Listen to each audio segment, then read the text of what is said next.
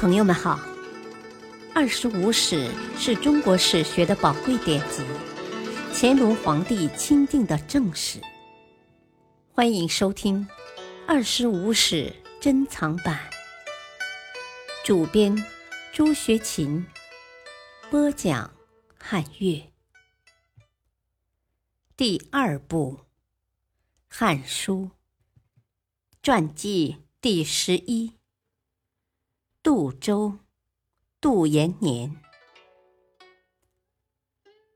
杜周，南阳杜衍，今河南南阳西南人，武帝时著名酷吏。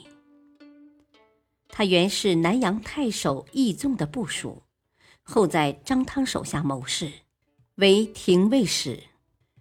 当时匈奴侵犯边地，人畜伤亡惨重。他常上书提出建议，切中要害，得到朝廷的注意和重用。他与简宣互为忠诚，先后达十余年。杜周讲话木讷重持，但办事执法峻苛严深。他在担任廷尉期间，善于查看皇帝的脸色行事。皇帝想欲置某人于死地，他会依法不择手段地把囚犯整死；皇帝想欲赦免某罪犯，即使此人犯有大罪，他也有办法免除他的罪名。这些做法他都是从张汤那里学来的，但是他处理案件的手段又比张汤厉害，他可以左右法律。有人问他。你为天下执法，不按三尺竹简上写的法律条文办事，专门以皇帝懿旨作为治狱标准，这对吗？他回答的很干脆：“哦，三尺法是怎么来的？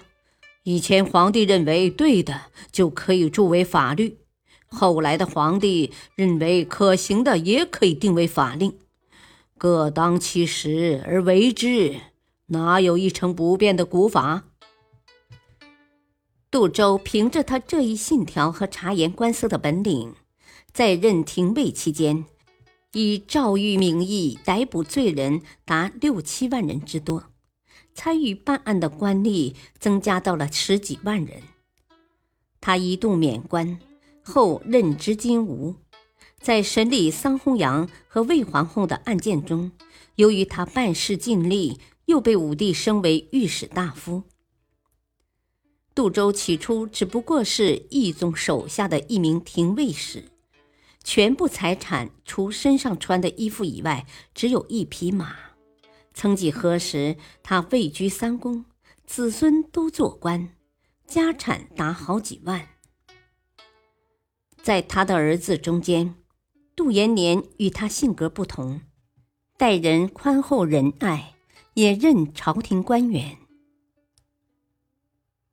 杜延年出生不详，卒年公元前五十二年，字幼公，从小习法。昭帝即位初，大将军霍光秉政，杜延年得到任用，为补军司空。公元前八十三年，益州地区少数民族发生叛乱。他以校尉身份率兵出击，还朝后任谏大夫。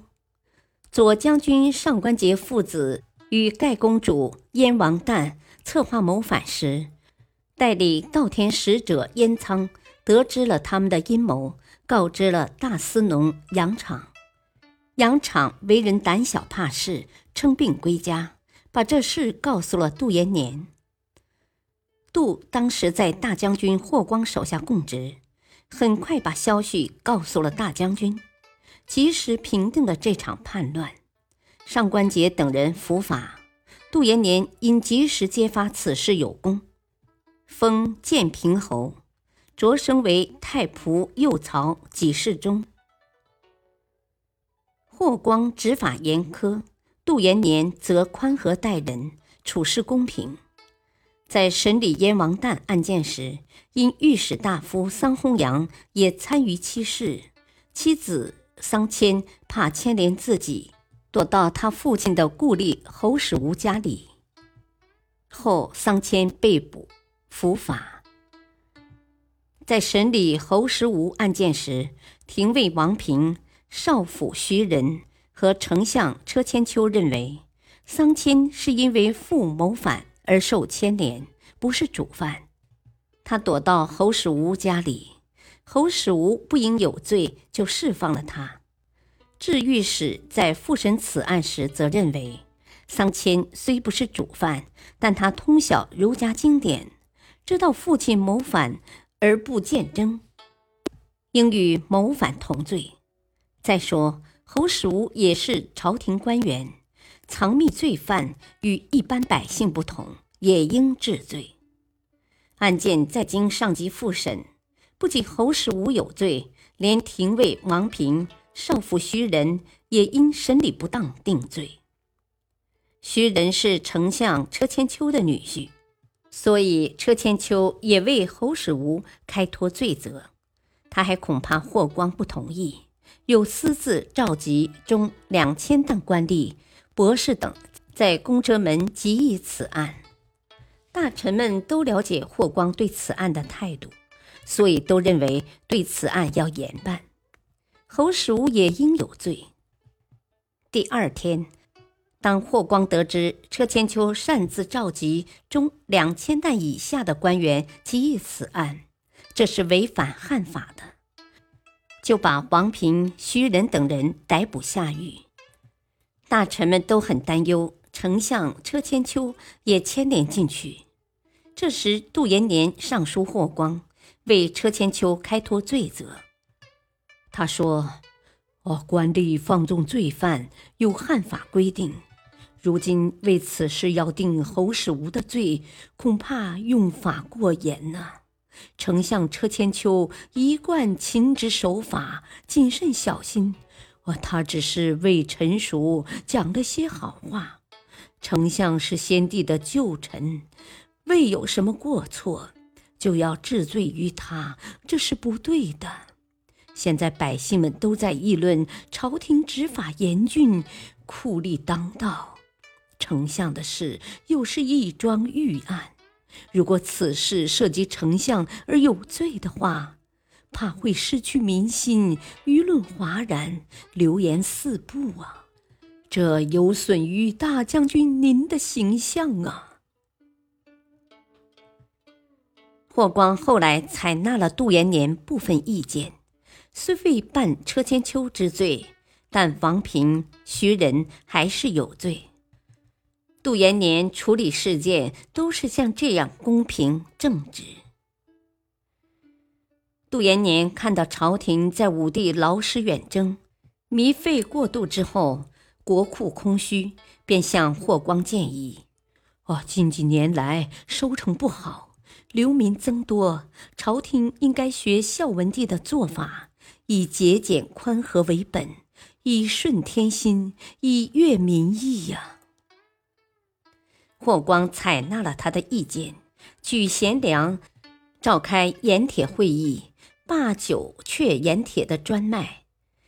由于他处事公正，百姓在审理案件时发生争执，往往都希望到他那里去处理。朝廷有文书案件时。按规定分发给丞相、御史两府，有时朝廷也会把这些文书案件送到他的案桌上去。昭帝得病期间，征召天下名医为他治病。杜延年掌管皇上的医疗事务。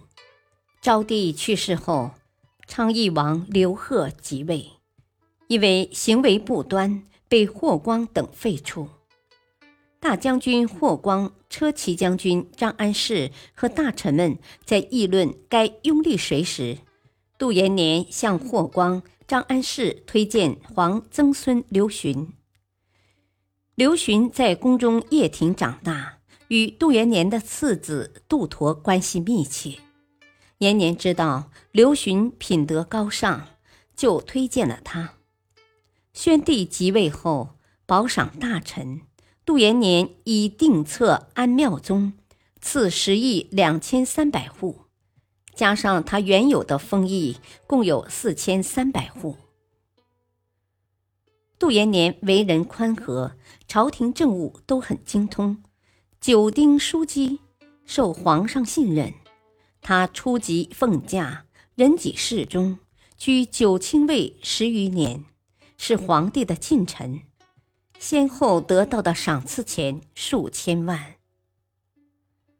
霍光死后，霍氏家族衰落，霍宇谋反的事揭露后，霍氏有很多人被诛。